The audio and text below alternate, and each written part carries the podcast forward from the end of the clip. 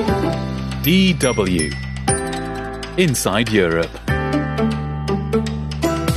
Hello and welcome to our very first show of 2024. With European parliamentary elections looming in June and various other important national and regional elections in the offing, there is a lot at stake. So stay tuned as we get country specific briefings from a selection of our correspondents in different European capitals and talk to Sarah Wheaton, brand new host of Politico's EU Confidential podcast. All that plus an introduction to one of Europe's 2024 capitals of culture, Bodø in Norway. The whole uh, initiative for the Capital Culture Project come, comes from the fact that the NATO base is moving away from the city, was decided in 2012, and we're trying to find a new identity.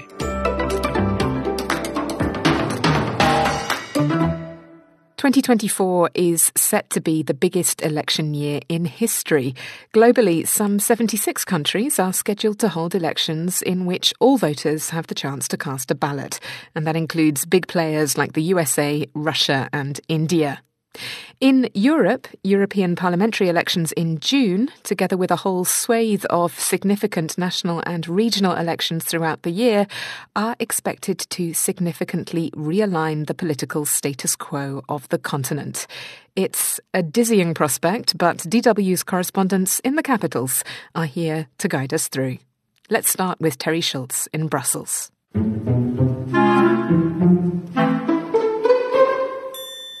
Every five years, there's the possibility of a political shift in the European Union, and 2024 could bring a big one.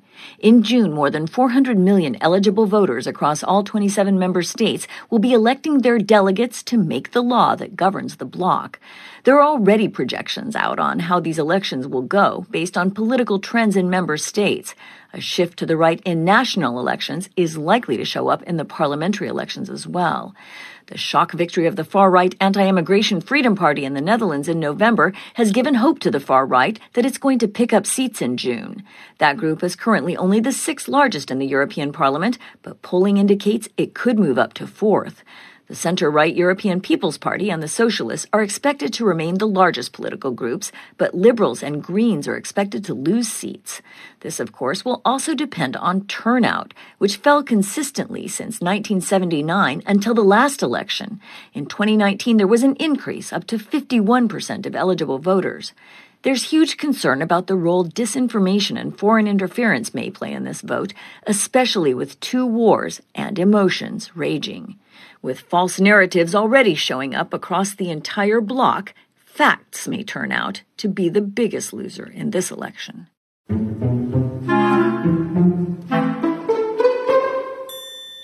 I'm Dan Ashby in the UK, where voters should be going to the polls by the end of the year. And it's a big one because, as it stands, most of the polls indicate that the ruling party's 14 years in power will come to an end. The problem the Prime Minister Rishi Sunak has is the economy. It remains the dominant issue for voters, and millions are still feeling the cost of living crisis. An Ipsos Mori poll revealed that more than 80% of people are dissatisfied with the way the government is running the country.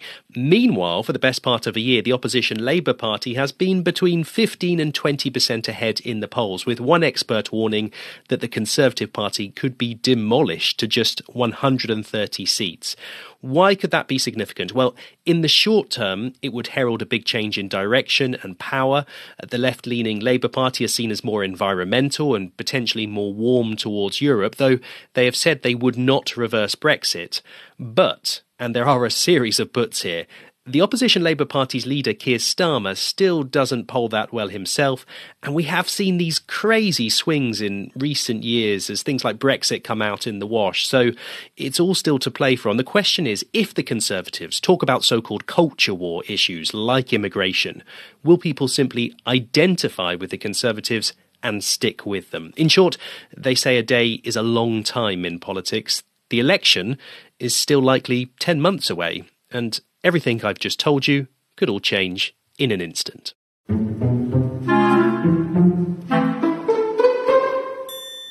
I'm Nick Martin. Austria doesn't go to the polls until the autumn, which gives traditional parties plenty of time to counter the resurgence of the far right Freedom Party of Austria, or FPÖ. And they'll need to, In polls, the FPÖ is currently by far the most popular party in the Alpine nation with 30% support, six points ahead of the opposition Social Democrats and nine points ahead of the centre-right Austrian People's Party, which leads the current coalition. It seems that voters have forgotten about the Ibiza affair four years ago that brought down the coalition government that included the FPÖ. Its party leader and then Vice Chancellor Heinz Christian Strache was forced to resign after he and a colleague were caught on a secretly recorded video discussing the party's underhanded practices and intentions during a meeting with a Russian businesswoman on the Spanish island. But with immigration on the rise once again, Russia's war against Ukraine causing economic uncertainties, and the FPÖ using the COVID pandemic as a chance to pitch itself as the truly free party, its support has once again surged. While traditional parties in other EU states often refuse to work with far right parties, the FPÖ has been part of two previous coalitions. And with almost a third of voters currently backing their policies, their rivals will struggle to keep them out of power this time.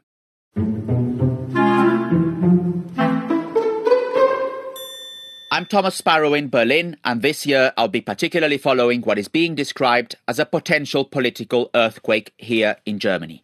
Three regional elections in the east of the country in September in Brandenburg, Saxony, and Thuringia, where the far right party AFD could actually finish in first place. This has never happened before, but the AFD has gained so much in regional and national polls that experts are not discarding that possibility. In all three regions, the AFD has around 30% support. It's not guaranteed that the AFD would lead those regions, even if they did end in first place. Coalitions are nearly always needed here in Germany, and no other democratic party has openly indicated they would work together with the AFD. And a lot can happen until September. There have often been internal squabbles within the party. There could also be new competition from a new far left political group that's being founded. Then there's the issue of extremism, which could turn into a political problem for the party. In Saxony and Thuringia, the local domestic intelligence agency has said the regional party branch is definitely far right extremist, essentially pursuing anti constitutional goals. And it's also unclear whether bigger parties, such as the conservative CDU, could also take votes away from the AFD. But even with these open questions, it's clear that 2024 will be marked by these regional elections and whether the AFD manages to shock Germany's political landscape.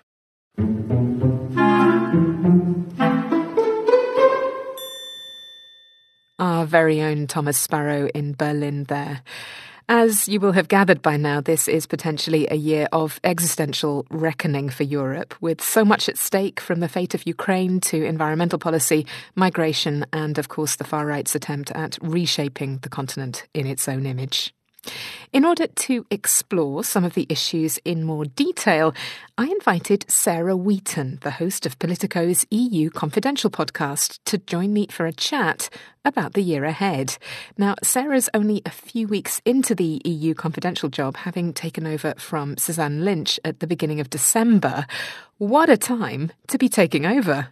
Yes, well, thank you for giving me the plug, but um, it's a perfect slash terrifying time in the news industry. You know, we want a lot of different stories, but it's a bit overwhelming right now. Even with my brief just in Brussels, we're preparing for a you know an unusually unpredictable European election in June of 2024. We're still dealing with the ongoing conflict in Ukraine uh, with exceptional breaks in European unity, uh, as well as as a major test for Ukraine and Washington. So, looking at a potential major change in that landscape, and then of course, the Israel-Hamas war um, could very well spill over onto the continent. So, a lot going on.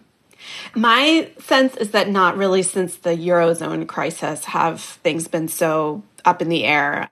Wow, there's a lot to take in there. Look, Sarah, maybe you could just help me out and zooming in on the European elections element. Just give me a sort of European elections 101. H- how do they work exactly? So, the European elections will be held over four days in June, and each of the EU 27 member countries will hold national level elections for the European Parliament. And so, and that's one of the things that makes it complicated for us as journalists to write about it, and also sometimes complicated for uh, European citizens to kind of understand the outcome. So, so the national political parties will will put forward candidates and they will run, um, and then those people will become members of the European Parliament, and then theoretically, there's this idea where one person from each of the major political parties would kind of run as the lead candidate, you know, the sort of equivalent of a prime minister candidate or a presidential candidate. Um, we call this uh, the Spitzenkandidat. And the idea is that the, the party that wins the, the majority would get to, that their Spitzenkandidat would then become the president of the European Commission. But ultimately, uh, it didn't work out that way last time. In the end, uh, national leaders have a lot of say over who gets the job. And so that's how we ended up with Commission President Ursula von der Leyen, who did not even run for the European Parliament. That's really interesting. Okay, so we've got these sort of teams effectively sort of assembling, um, and then um, the coalitions within the actual parliament itself that then sort of build up to these blocks. And what we're looking at potentially is a shift in the balance of power within the parliament itself.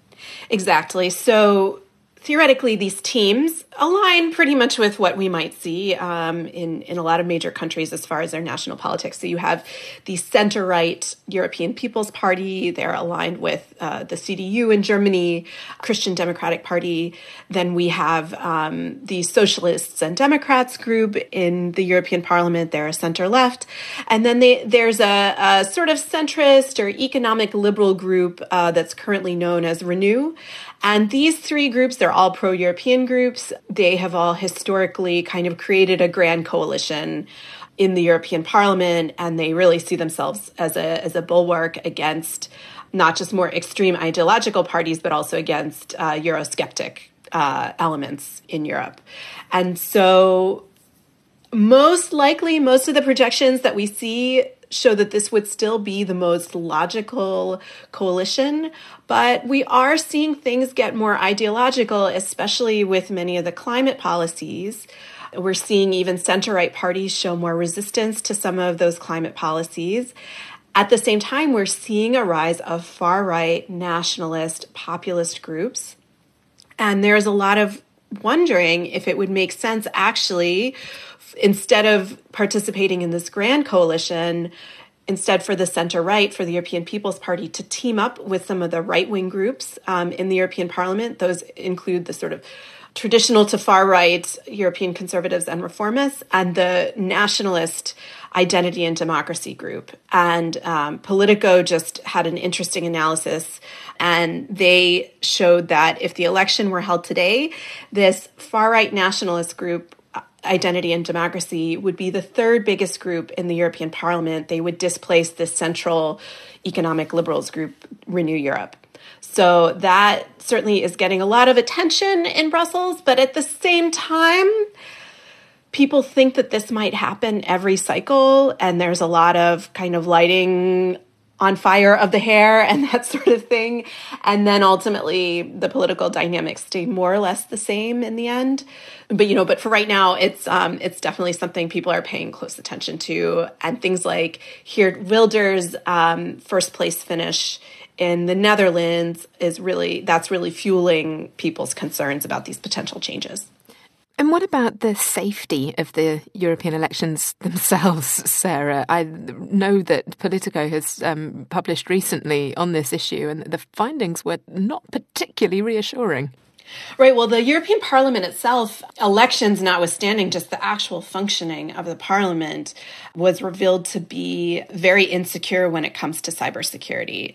And the Commission, uh, one of their last acts in December, put out a proposal called the Defense of Democracy Act, and that had several different elements. And a big one, the most kind of politically sensitive one is uh, targeted at fighting foreign interference from places like Moscow and Beijing.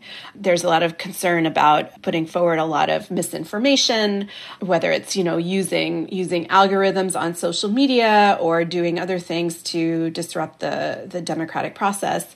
And so there's now a push in the European Union to make all lobbyists and other advocates working on behalf of third countries or even funded by third countries to have to reveal that in a transparency register. Um, at the same time, the Commission did put out um, a series of of recommendations regarding cybersecurity for elections that would be for each of the EU 27 countries to follow. But ultimately, as I said, you know, these are there are 27 different elections uh, that make up what we call the European Parliament elections in June 2024. And it's up to each country to ensure the safety of their own election. And so um, I hate to use a cliche, but ultimately the vote will only be as strong as its weakest link.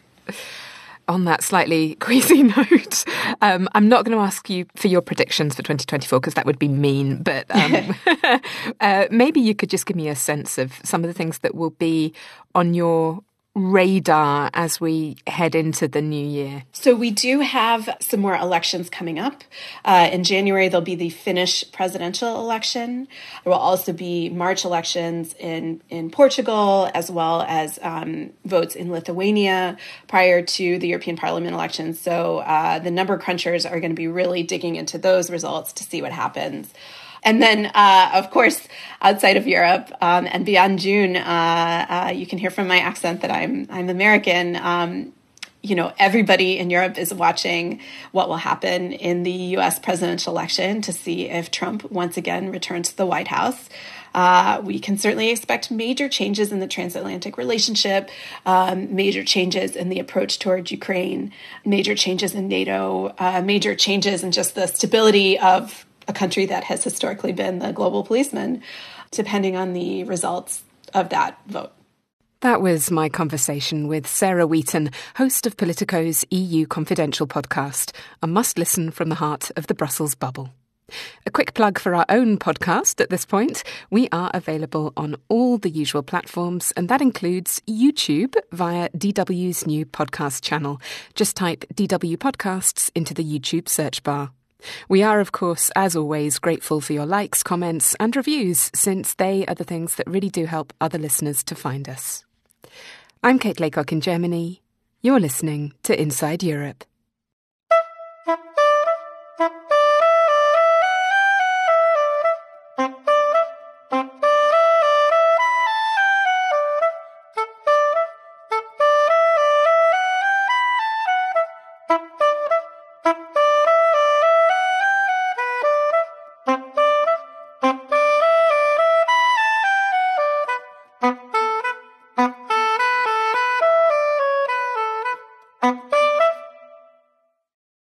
Is a cultural first for Europe in 2024. For the first time ever, an Arctic city gets to be European Capital of Culture. Bodø in northern Norway may have a population of only 50,000 people, but it is about to be put firmly on the map. And as Lars Bevanger reports, the Culture Capital programme has a strong focus on both the Arctic region's natural splendour and on its indigenous Sami culture and history.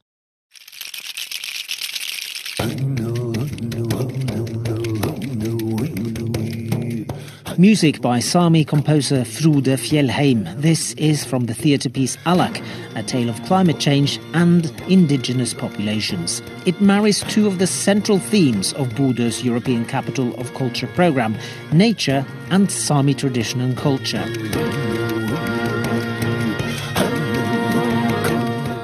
Our stories, the native side of the history. So I think it was very important for us to tell our story. Cecilia Persson is the writer of the Alak theatre piece. She too is Sami. Alak tells the story of what would happen to Arctic indigenous peoples and their culture if climate change is not stopped. The greenhouse effect is very visible in the Arctic already now, and it has been for quite some time now. The story starts after the greenhouse effect have uh, burned these Arctic uh, areas. So where are, what are we going to live from then? We cannot eat oil. European Capital of Culture for 2024 goes to Bodø. This being the Arctic, light and darkness play a central part in people's lives, with no sunshine for much of the winter and the midnight sun in summer. These distinct seasons have very much informed the programme, explains Head of Programming Henrik Sand Dagfinrud. Early February, we get the sun back in the city, and uh, this creates this optimistic hardworking uh, mood. We want to start a program by taking a lot of risk and showing that you should be able to produce outdoors, even in Arctic, in the Arctic region. The um, equinox, when we get to March, sets the tone for another season. From the end of uh, May and through June, the sun doesn't set at all. And as the sun sets again, uh, and the storms start rolling in, we think that's a time to talk about drama and friction and um, freedom of expression and democracy through the autumn. And then at the very end, when the sun goes behind the mountains in the east, we think is a good opportunity to talk about perspective and nuances and maybe creating some reflections on what has happened. For Bodø, being chosen the European capital of culture means far more than getting the chance to showcase rich cultural offerings. An important NATO airbase closed in 2022, and the entire Nordland region has not experienced any population growth for more than 50 years, explains Henrik Sand Dagfinrud. The region of Nordland is 243,000 people, which is the exact same number as in 1968. And combining that with uh, an aging population is a big demographic challenge. The whole uh, initiative for the Capital Culture Project com- comes from the fact that the NATO base is moving away from the city, was decided in 2012, and we're trying to find a new identity. Everything will be presented against the backdrop of our wild and untamed nature, creating a spectacular setting. Judging from the programme, which so far features more than a thousand events, that identity should not be too hard to shape. The diversity and multitude of events and program is the big star. We, we're not doing a lot of big culturally industrial events. We do a big opening on February 3rd, but the main part of the program is smaller scale cultural events this topic of being in nature, both around the city and uh, and into the mountains and uh, along the fjords, that's a big topic. In a place like this, you simply cannot escape nature, and people in this part of Norway have lived in peace with it for thousands of years, explains Cecilia Persson, the writer of the theatre piece Alak. In the north, I would say the nature is the culture uh, the nature houses the culture. You cannot conquer the nature. Uh, you cannot conquer the sea.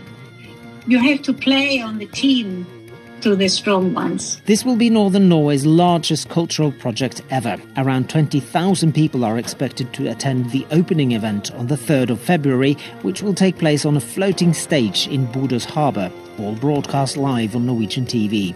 But being capital of culture is a year long honour, underlines head of programming Henrik Sand Dagfinrud. The highlight here is the fact that you can come to Bodø almost whenever you want, and we should be able to combine a natural experience with an artistic experience. Lars Bevanger, DW.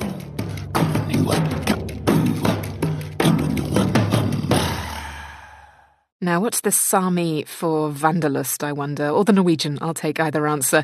If you know, our feedback address is insideeurope at dw.com. Do also please reach out if you have ideas for stories you'd like to hear us cover in the coming year. This is Inside Europe, and I'm Kate Laycock in Germany.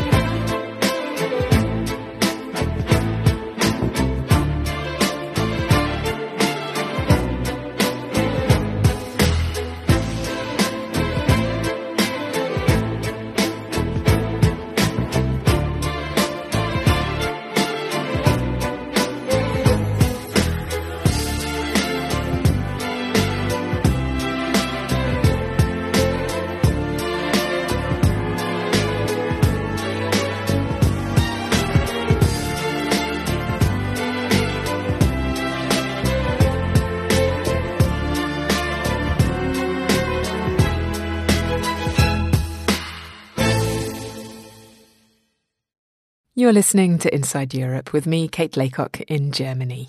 Now, can you hear this? That is the sound of me leafing through my passport, my British passport, that is, because I'm actually lucky enough to have two. My German passport sounds like this.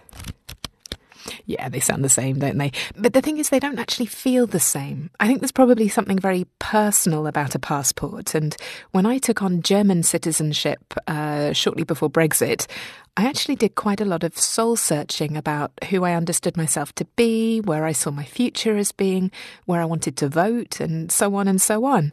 So maybe that is why my ears immediately pricked up when I heard that our colleagues over at DW's Don't Drink the Milk podcast were doing an episode on passports. Could we borrow it? I asked. Sure, they said. We're all for freedom of movement within the designated DW zone.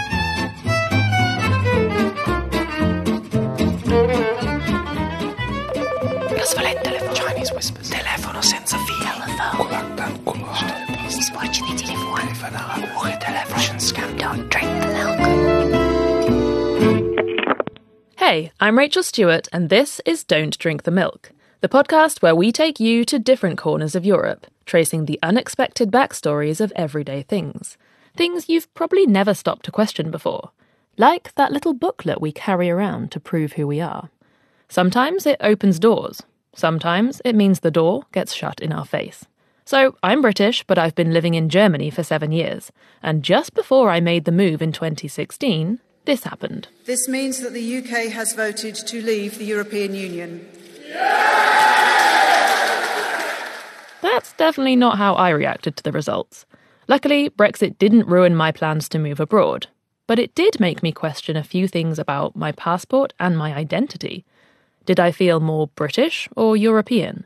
Should I try and get a German passport? And if I did, would I suddenly feel German? Our producer, Charlie, she's Australian. Her passport has a kangaroo on the front. No joke. And she's been digging into how and why the passport came to be in the first place. Because it didn't always exist, right?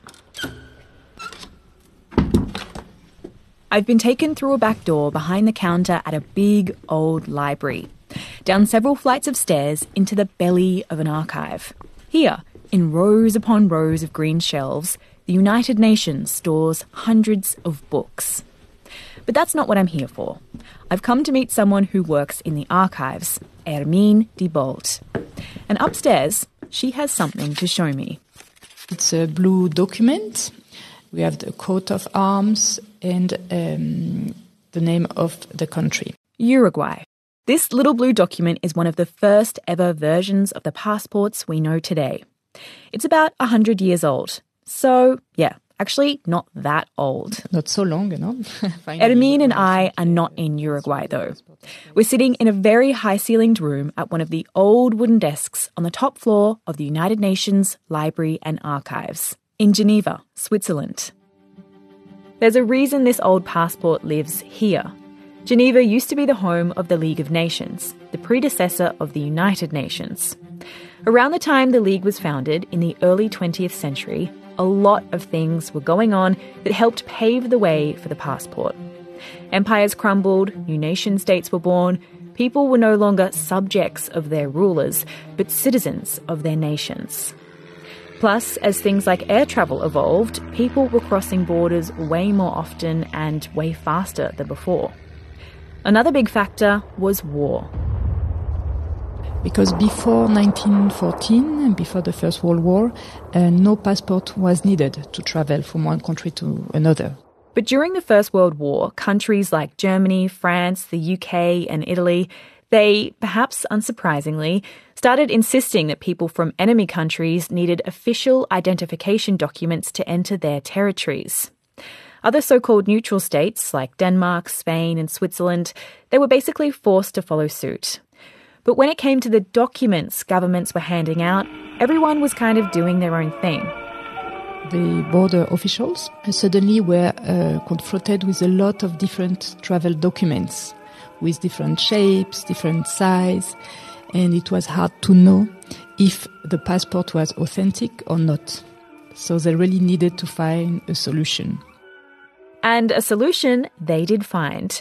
The League of Nations gathered world leaders in 1920 in Paris at the succinctly named Conference on Passports, Custom Formalities, and Through Tickets. And thusly, it was official. Passports everywhere should look a certain way and include the same kind of information. The shape of a booklet measuring uh, 15.5 centimeter for 10.5 centimeters, 32 pages. French has to be used in combination with another language, and the front cover of the document has to bear the country's name and the coat of arms. But then Ermine tells me something odd, something I wasn't expecting. The governments wanted to go back to the situation before the war. Yes, the idea was to abolish the passports. A lot of world leaders preferred things the way they were before, when people could move around freely without carrying around this little booklet. It was also super unpopular with the public and with the press. People thought passports undermined their freedom, invaded their privacy, and were like kind of annoying. The New York Times, October 24th, 1926. The Passport Nuisance. Must passports be retained as a permanent feature of travel? The system in vogue since the war is cumbersome, vexatious, and a drag on free intercourse between nations. But it was too late to go back to this freedom of movement. They realized it was too hard. Sometimes barriers are easier to build than they are to take down. League of Nations members couldn't agree on what a world without border controls and without the passport would look like, on how they would uphold national security if people were allowed to get around freely like they did before. And so the passport was here to stay. That's where the story began, but the passport has been on quite a journey since then. And so have we. Quite unexpectedly, the story took us to a law firm, a hair salon, and a flour mill in North Macedonia. If you're not familiar with it, it's a small country of around 2 million people nestled in the Balkan Peninsula just north of Greece. But first up, we wanted to know how the meaning of the passport has changed. What's its purpose and what does it symbolize? I think it's who you are uh, outside your own country more than what you are inside. It's just a paper that help us to travel around there, but that's all. It is my identity. It's something that I am proud to have to show that I'm Irish. Identity, not just in the ID sense, but in the who am I sense. One way to see the passport could be as a kind of membership card to a club. Like a shared history, a shared culture, maybe a shared language. But sometimes national identity isn't so clear cut, like when different rulers come and go or borders shift. Which brings us to the first reason we ended up in North Macedonia. As far as I remember, I have at least one guest from Spain. Can I use you to help my, my point? We've joined a walking tour in the capital city, Skopje. Our tour guide Zoran is quite the joker, and he's got a little anecdote for us. So, this one time. I was in Barcelona. On a beautiful day, I end up in La Boqueria looking for refreshment, and I'm seeing those pots with fruit salads, and on the top of one, big capital letters, Macedonia. In Spain, that's what they call this fruit salad, Macedonia.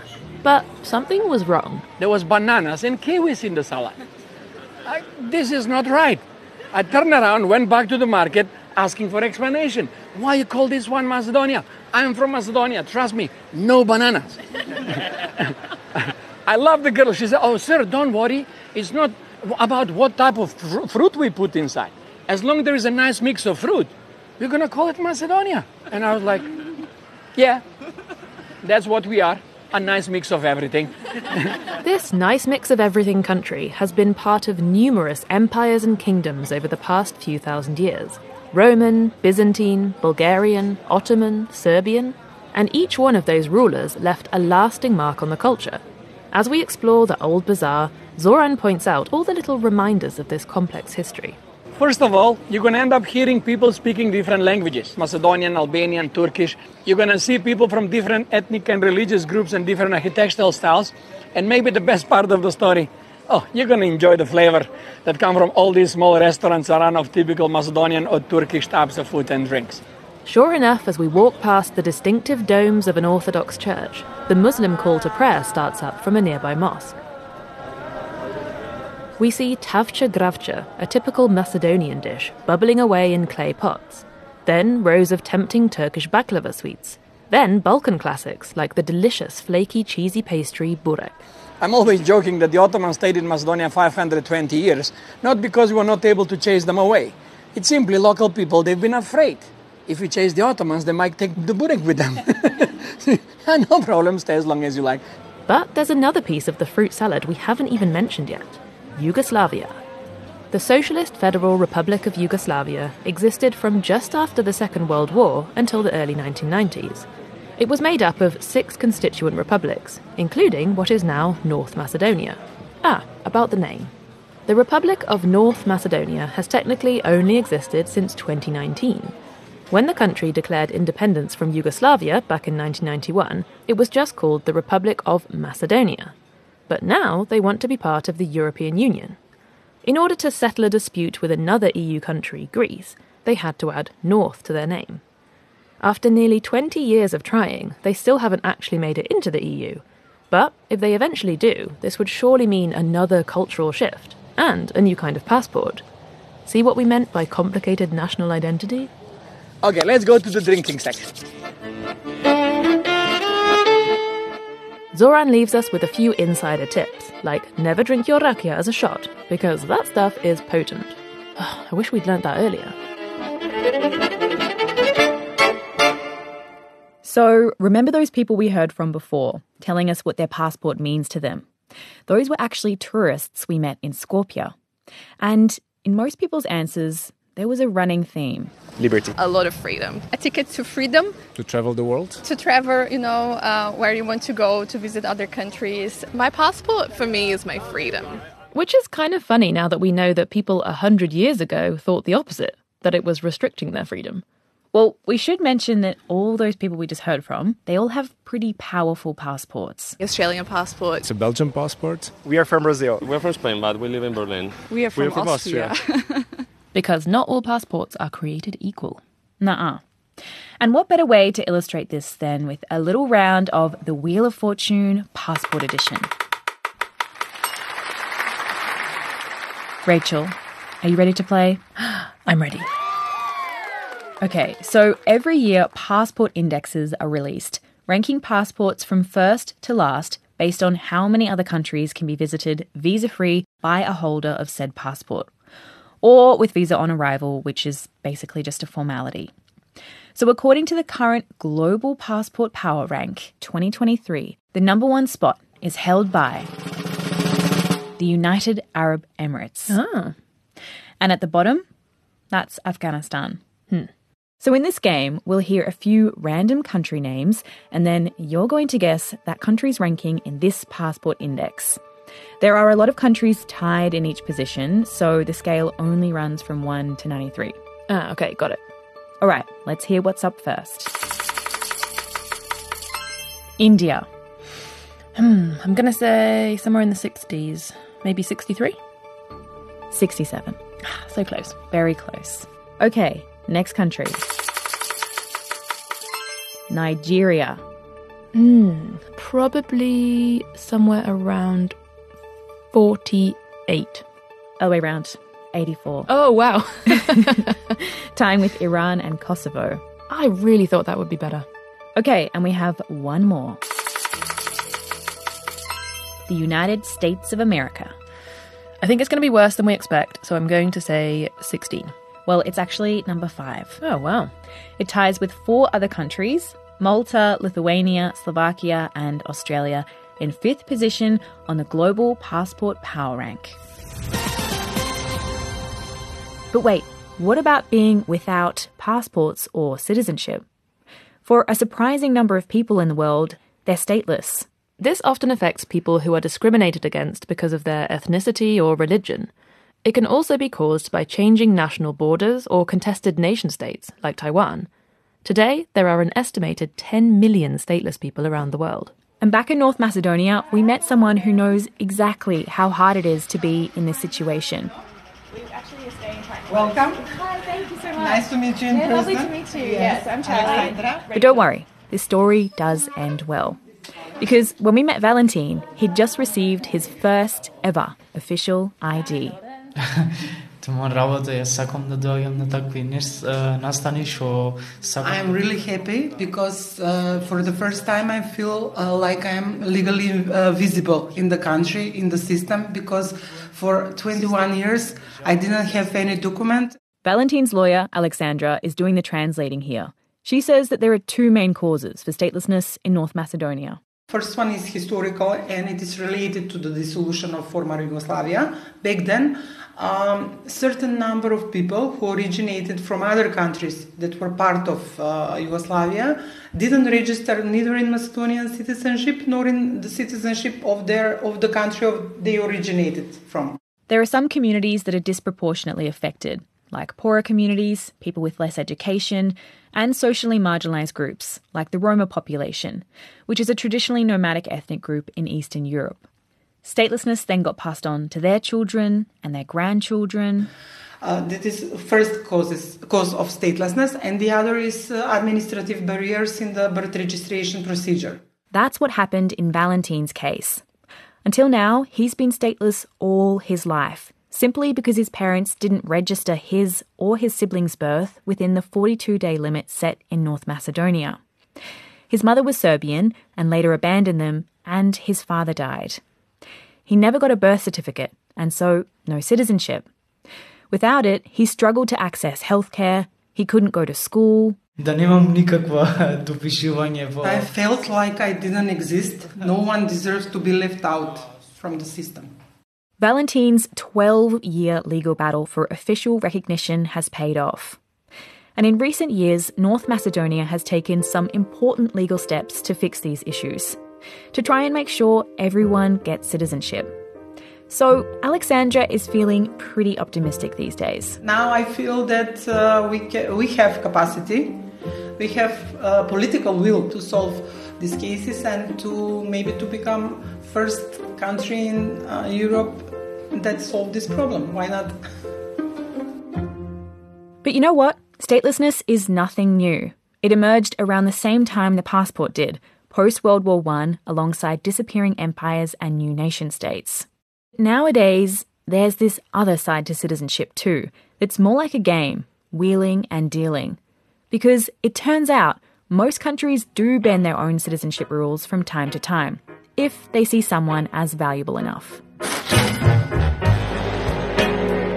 You can buy your way into some countries. It's called citizenship by investment, aka the Golden Passport. It's not cheap though. It usually costs the equivalent of 500,000 to 1 million US dollars. Malta, Montenegro, Austria, Jordan, around 30 countries offer this kind of deal.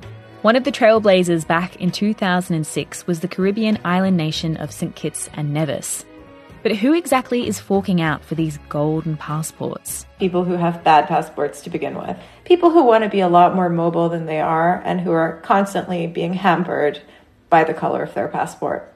Right now, it's really not great to be Russian, you know, in the world. So, mostly people who have a low ranking passport and plenty of cash. Yes.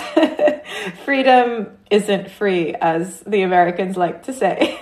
Meet Atossa Araxia Abrahamian. She's a journalist and the author of Cosmopolites, a book on the global market for citizenship. Guess which country is one of the most recent to start offering citizenship by investment? North Macedonia. There are two main ways of buying your way into North Macedonia. You can either donate about 200,000 US dollars to a government fund, or you can invest just over $400,000 in a business in the country. It has to employ at least 10 people and be up and running for at least one year. So the country gets something out of it, but what the investor gets out of it is not so clear. The North Macedonian passport doesn't really get you very far.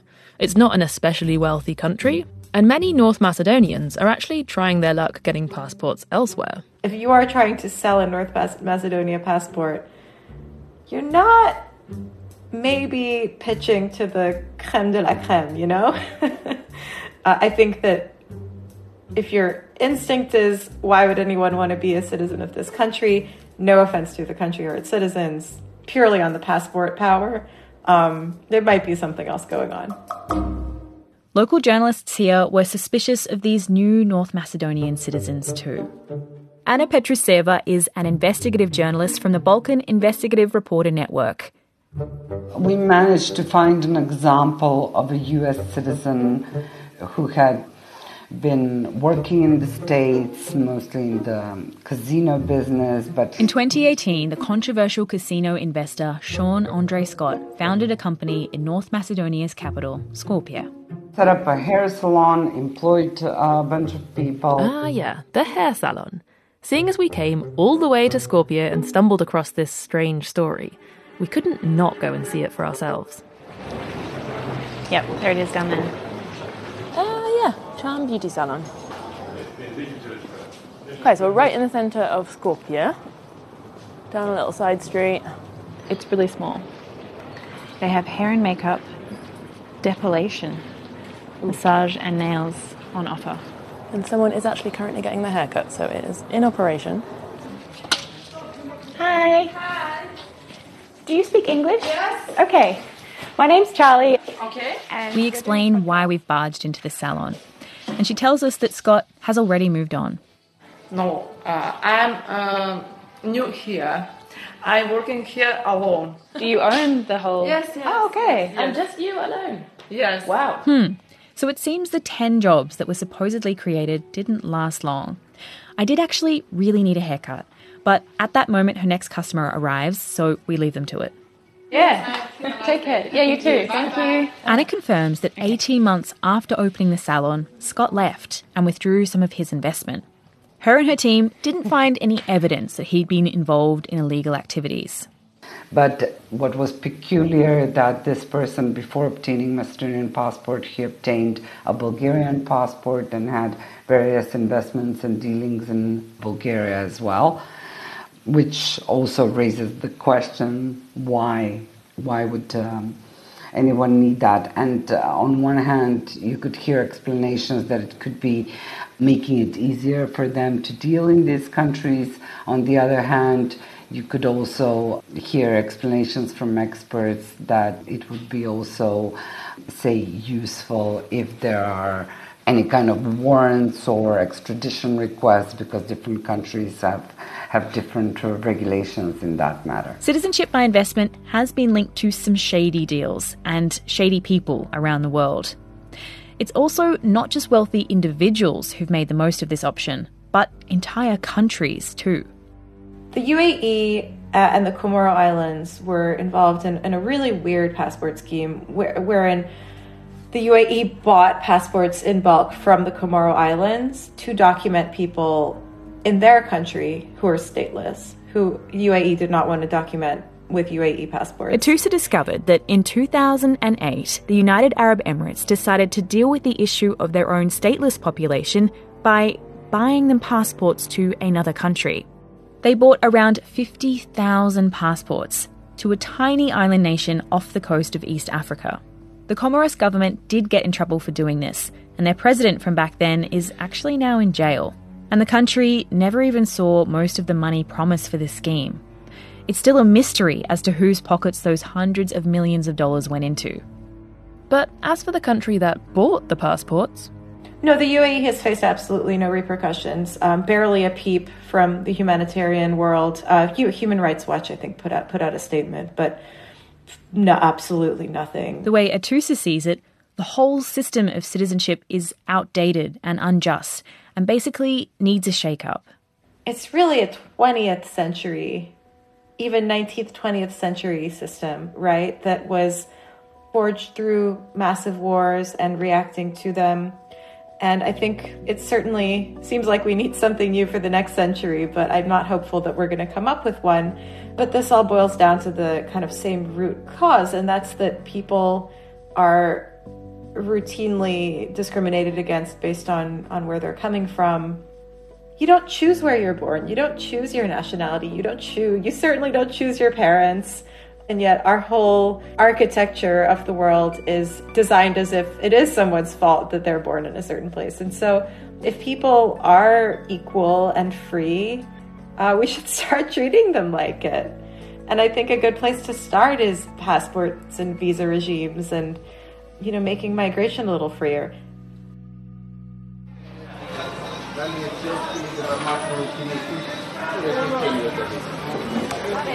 Woo! Correct. Okay, we're going to do it the Macedonian way and have our proper breakfast.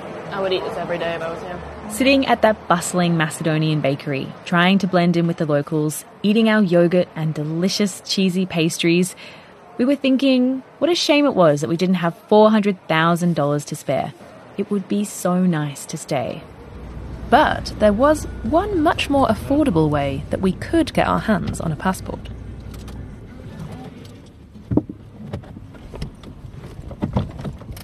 We've driven three hours southwest of Skopje, almost to the Albanian border, to the little village of Vevchani. It's a hilly town lined with traditional old stone houses with cute little balconies. One of the first things we see is a throwback to Yugoslavian times. Cute, I like it. Yeah, it's very small. It's nice car. The car. Zastava 750 car, nicknamed the Feature. We ask around for some directions Just a minute. Okay, 600 meter. Okay, great. Okay. and set off uphill. You can come with us. Come for a walk.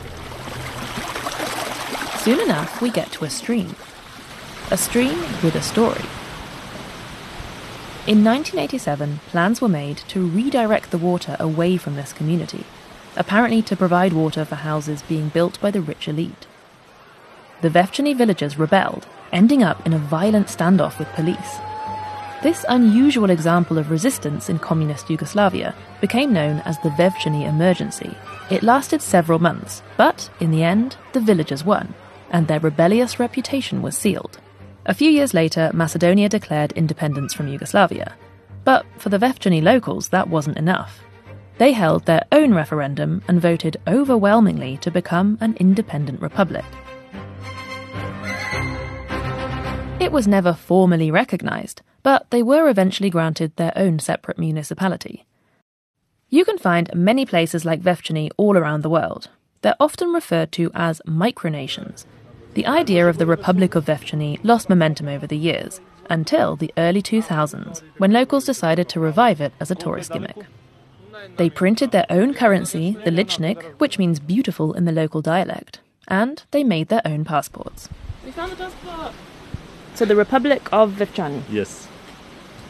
So how much to buy? Koliko pari ova? 150 dinars. We'll get two passports and some money, please. We're getting a stamp. Special. Now we are the proud owners of Vevchani passports, emblazoned with the crest of the village and validated with a stamp.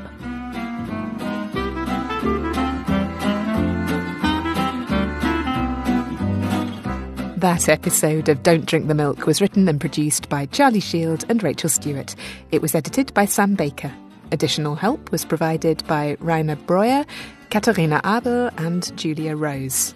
Sound design was by Nico Maas, final mix by Philip Rabenstein, and additional help from Chris Kaola. Our little team here at Inside Europe was Helen Seeney, with help from me, Kate Laycock, and our sound engineer was Lars Schlemmer. Our feedback address is, as always, Inside Europe at dw.com. Inside Europe comes to you from DW in Germany.